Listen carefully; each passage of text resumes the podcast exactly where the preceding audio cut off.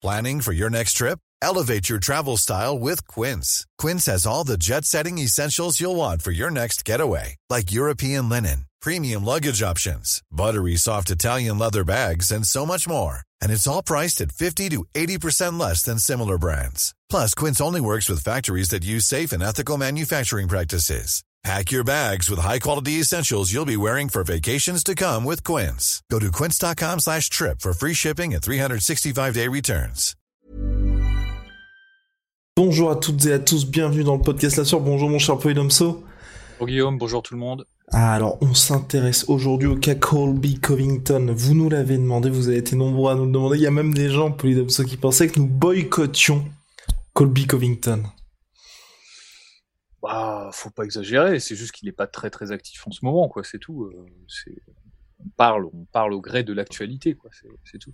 Et donc Colby Covington qui va revenir face à Cameron Ousmane le 6 novembre prochain. Madison Square Garden, ça va être un combat qui s'annonce, en tout cas particulièrement suivi. C'est pas pour rien que l'UFC a choisi de mettre cette revanche-là au MSG UFC 268, si je ne m'abuse. On lance le générique spécial UFC 265. Oui,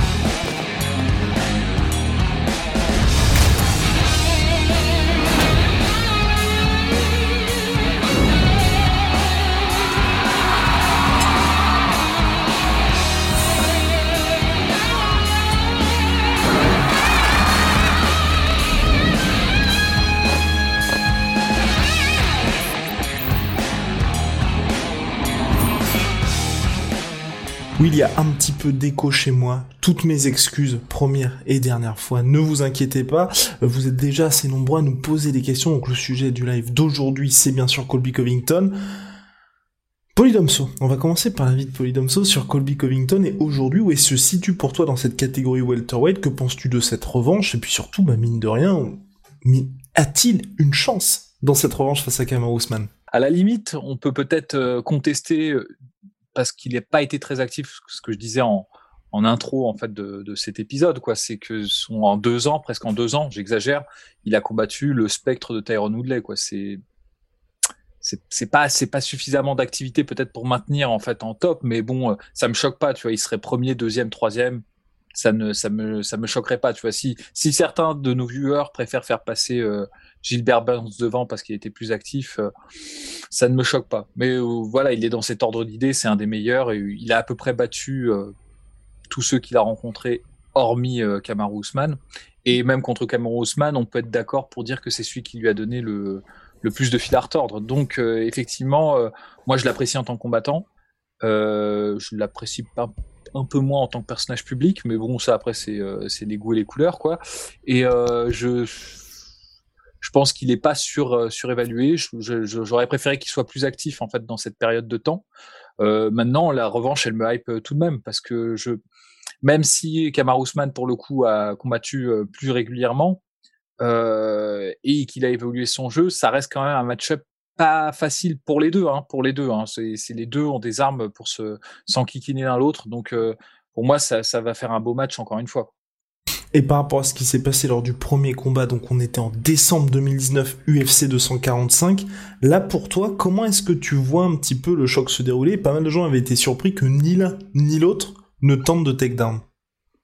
Je pense que ce sera pareil euh, sur le sur le rematch. Je pense que c'est c'est souvent le cas quand on a des euh, des mecs qui sont excellents en lutte et euh, et ou très très bons en enfin très très bons en grappling lutte dans cette dans ces zones là.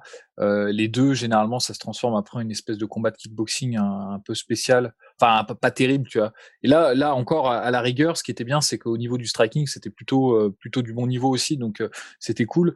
Euh, je vois pas en fait l'un comme l'autre avoir une suprématie en lutte.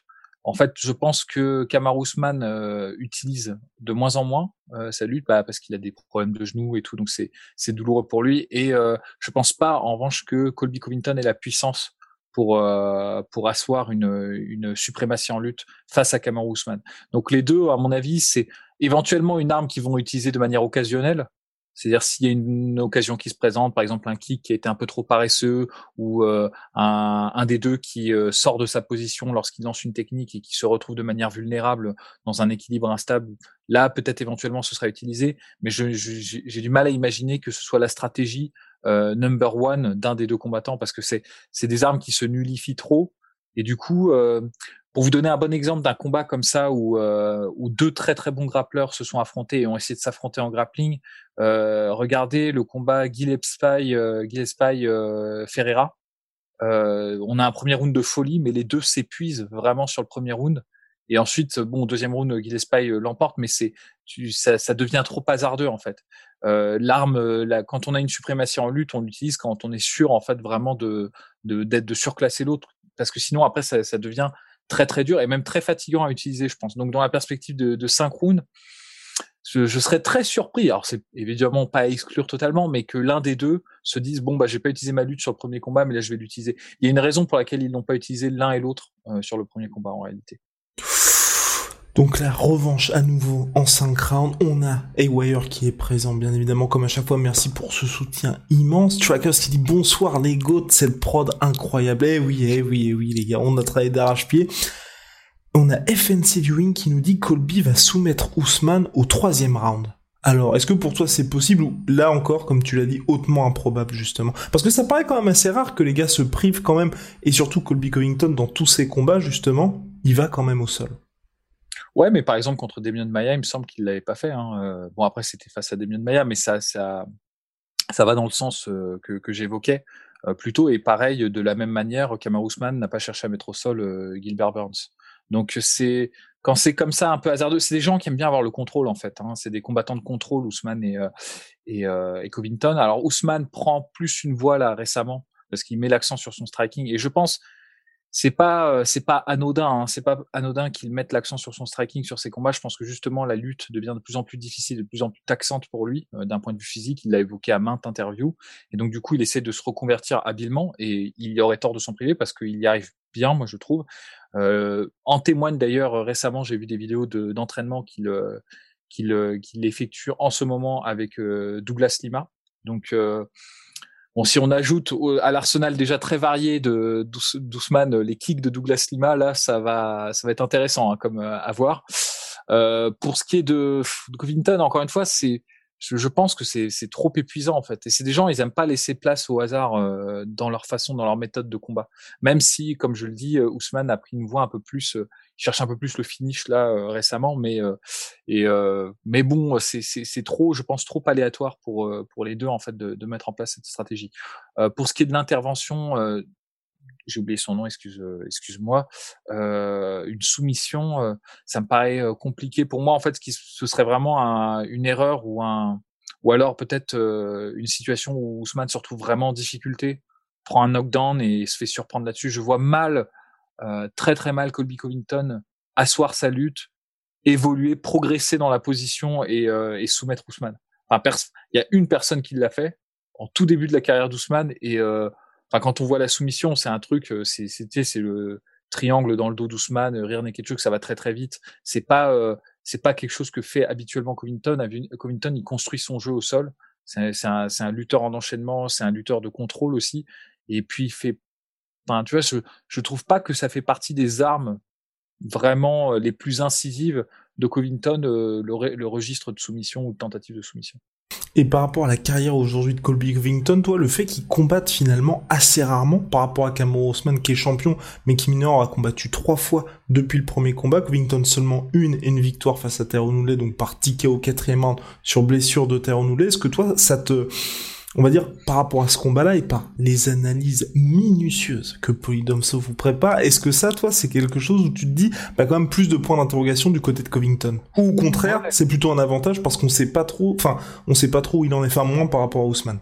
Non, moi je pense que quand même, en général, je suis plutôt, je, quand t'as pas un style, y a, alors, bien sûr, faut prendre euh, chaque cas euh, à part. Il y a des combattants, euh, le problème c'est que c'est des combattants d'attrition qui prennent énormément de dégâts à chaque combat. Donc là, s'ils peuvent prendre du repos entre les combats, c'est plutôt positif. Mais il y a des combattants, euh, c'est, enfin, tu vois, euh, Covington, il prend pas beaucoup de dégâts sur ses combats. C'est plus une, c'est plus une expérience en, en, plus en fait. À chaque fois qu'il passe du temps euh, dans l'octogone, il s'améliore et on voit en fait préalablement à son combat contre Kamaru Usman, euh, de combat en combat, euh, c'était pas tant qu'il améliorait son jeu, notamment son jeu debout, qui se qui s'aiguisait. En fait, je pense c'est surtout pour ça, c'est surtout le euh, c'est irremplaçable en fait comme expérience de, passer du temps dans l'octogone avec quelqu'un.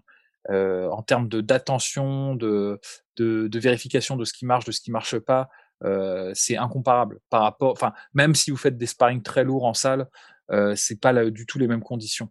Donc, j'aurais tendance à penser que là, pour le coup, c'est plus un moins qu'un plus de la part de Covington. À la limite, ce que tu vois, ça m'avait pas choqué entre ce, le dernier combat d'Ousmane et le combat de contre Woodley, parce qu'il y avait eu la blessure, il y avait eu le, la, la, mâchoire fracturée et tout, donc qui prennent quasiment, c'était presque un an de pause entre les deux combats. Euh, ça, ça, ça me surprenait pas, ça m'interpellait pas. Mais là, le fait qu'il ait pris, bah là pareil, ça va faire plus d'un an qu'il a pas combattu quand il combattra Ousmane, et que sa dernière expérience c'est contre Tyrone Woodley qui est honnêtement qui est plus vraiment dans le coup en fait hein, qui est euh, et ça ça c'est c'est euh, c'est clair sur les sur ses dernières sorties euh, je pense que c'est c'est plutôt euh, un désavantage pour Colby Covington tandis que de son côté Ousmane justement il a eu le temps il a eu le confort de d'affronter des gens qui étaient peut-être pas les les plus menaçants pour lui I'm Sandra, and I'm just the professional your small business was looking for. But you didn't hire me because you didn't use LinkedIn jobs. LinkedIn has professionals you can't find anywhere else, including those who aren't actively looking for a new job but might be open to the perfect role, like me. In a given month, over 70% of LinkedIn users don't visit other leading job sites. So if you're not looking on LinkedIn, you'll miss out on great candidates like Sandra. Start hiring professionals like a professional. Post your free job on linkedin.com/achieve today. Euh, en termes de match-up, mais qui lui ont permis de rôder certaines armes. Et je pense que notamment ces deux combats contre euh, Masvidal, euh, la le premier c'était l'occasion de vraiment euh, employer le, ce qui fait son, son game, hein, euh, le, le, contrôle contre la cage principalement, et dans le deuxième de, de mettre au point et d'utiliser euh, son striking qui s'améliore de combat en combat. Donc ça, c'est vraiment un plus par rapport à Colby Covington. Et comme les deux vont s'affronter, je pense essentiellement debout, euh, celui qui aura le plus d'expérience debout et l'expérience la plus fraîche debout aura, je pense, un avantage euh, non négligeable. Alors, on nous demande dans le chat, les gars, quand est-ce que vous mettez les émoticônes Donc, Calf Kicks, d'ailleurs, merci pour le sub. Ça arrive, ça arrive lentement, mais sûrement, vous pourrez bientôt à utiliser à bon escient, bien évidemment, euh, notre cher Polydomso et Rust pour, pour tout ce que vous souhaitez. Euh, pour question de ma... enfin, Mario qui remarque assez pertinente. Ousmane, il est difficile à amener au sol. C'est là la problématique. Bah ouais, mais Covington, non, mais oui, oui, effectivement, c'est difficile, mais c'est les deux sont difficiles à emmener au sol. Les deux sont, sont de, de très très bons lutteurs. Je pense que euh, Ousmane a plus de puissance euh, et plus de contrôle que que Kobe Covington, mais Kobe Covington a plus de sophistication dans ses enchaînements de techniques de lutte, et je pense qu'il a une, une, activité supérieure à celle de, de Covington en termes de, de, fréquence et de cardio et de, en fait, comment il arme, comment habituellement contre les adversaires normaux, il, articule son striking dans sa lutte, c'est suffocant en fait, c'est suffocant.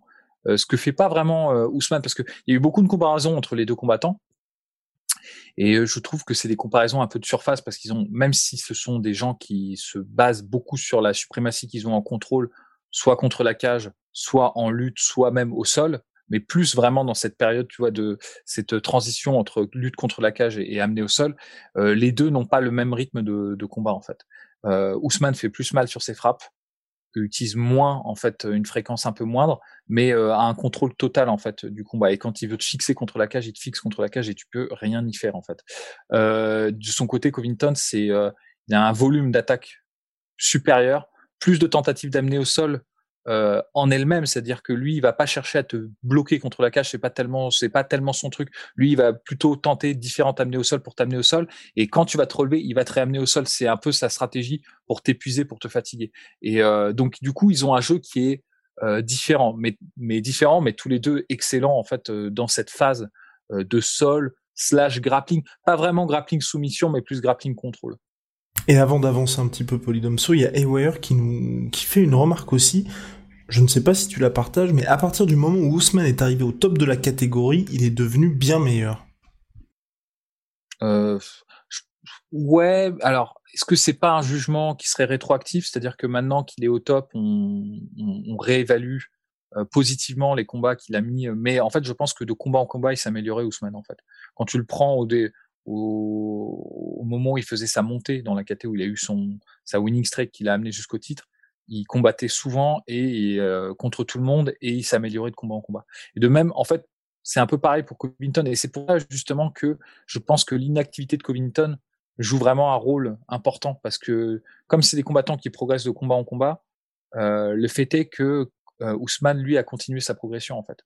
Euh, et peut-être peut-être qu'on va être surpris hein, par ce combat justement parce qu'il y aura peut-être un niveau d'écart en fait entre les deux. Peut-être que le premier combat était serré justement parce qu'ils avaient un rythme à peu près équivalent et qu'ils se suivaient l'un l'autre. Enfin, c'est assez étonnant. Ils combattaient à peu près les mêmes gars. Hein. C'est-à-dire que vous regardez la, série de victoires des deux jusqu'à ce qu'ils s'affrontent, c'est peu ou prou les mêmes noms qui viennent. C'est-à-dire, euh, à un moment donné, c'est Covington qui va battre euh, Rafael dos Santos avant Ousmane, euh, Demian Maia avant Ousmane, mais du coup, c'est à peu près les mêmes noms. Ils ont à peu près en fait le même parcours. Et, euh, et en revanche, là, depuis depuis qu'il est champion, euh, Ousmane, il a continué. Alors, ce qui est étonnant, parce que d'habitude, c'est plutôt l'inverse qui se produit. C'est que les champions, généralement, ils, ils milquent un peu leur position de champion et ils ne font plus qu'un combat ou deux par an. Et ça, c'est tout à, c'est à rendre au crédit de, de Kamar Ousmane, c'est que c'est un champion actif. Et je pense que c'est, euh, c'est ça qui fait qu'il est particulièrement redoutable. Donc, progression, oui. Au top, oui. C'est-à-dire, je suis d'accord avec ce que dit le, le, le viewer, mais je pense que de toute façon, c'était un, c'est un mec qui progresse de combat en combat, Ousmane. Alors, enchaînons. On parle de Colby Covington aujourd'hui. Colby Covington qui a fait une, euh, sortie assez surprenante. Il a dit après avoir battu Kama Ousmane, il irait à la conquête du titre middleweight et donc il a directement call out Israël Adesanya. Pour toi, est-ce que c'est du Covington qui fait du Covington, à savoir faire parler de lui, ou alors c'est quelque chose qui serait sportivement possible pour lui Parce qu'on parle quand même de passer de 77 à moins de 84. Alors, très honnêtement, je pense que ça lui coûte absolument rien de dire ça et que c'est un peu dans sa stratégie de maintenir une, euh, une certaine crédibilité et un certain euh, écho en fait médiatique à propos de lui parce qu'il combat pas en fait. Et euh, donc personnellement, je pense que c'est de la com. Je serais très surpris qu'il monte en, en pro moyen parce que c'est pas un gros modèle déjà pour les welterweight.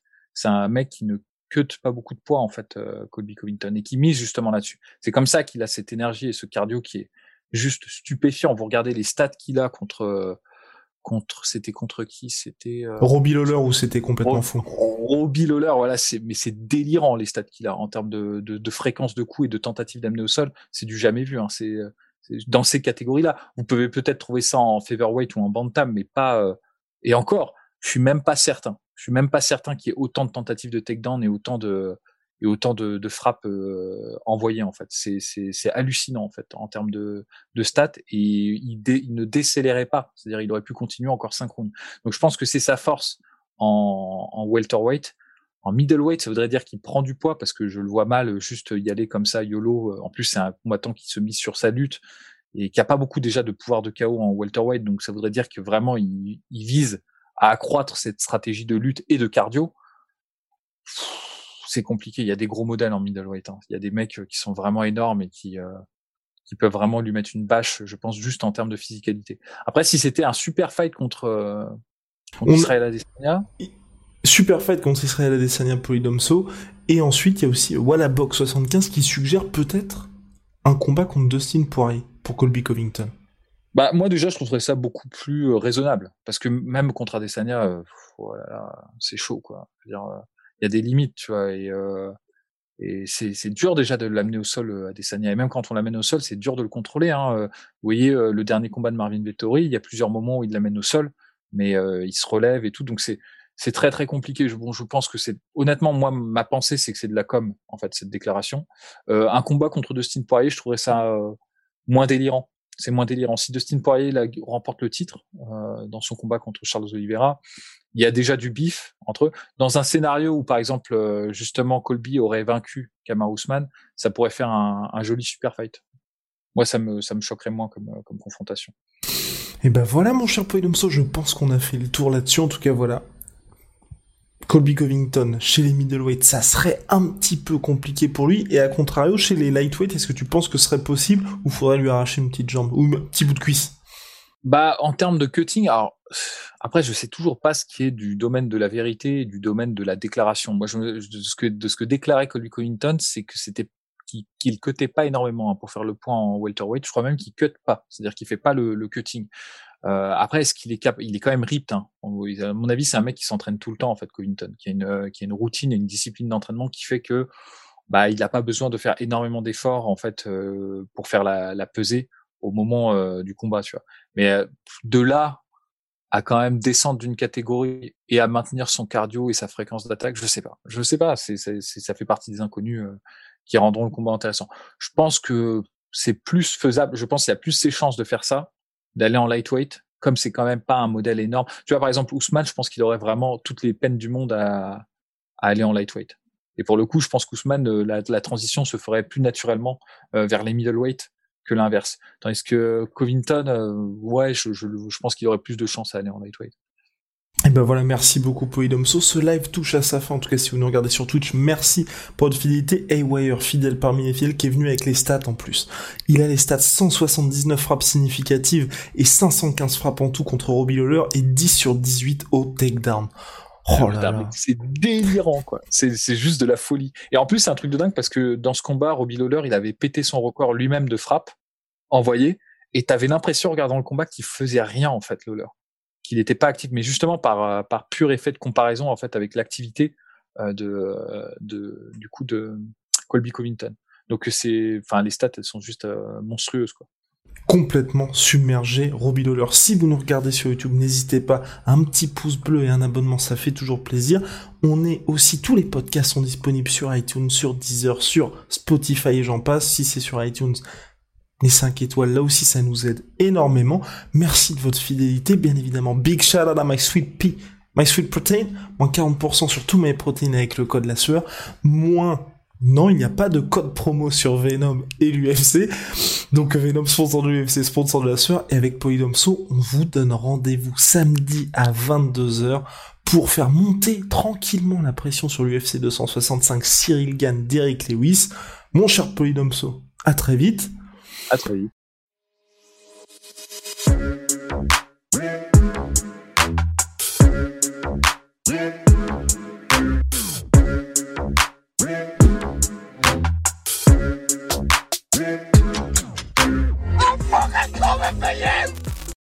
Et voilà, c'est la fin de votre épisode du podcast La Sœur. Si ça vous a plu, n'hésitez pas à nous mettre les 5 étoiles sur Apple Podcast ou sur Spotify. Vous pouvez aussi nous laisser un petit commentaire, ça nous aidera beaucoup.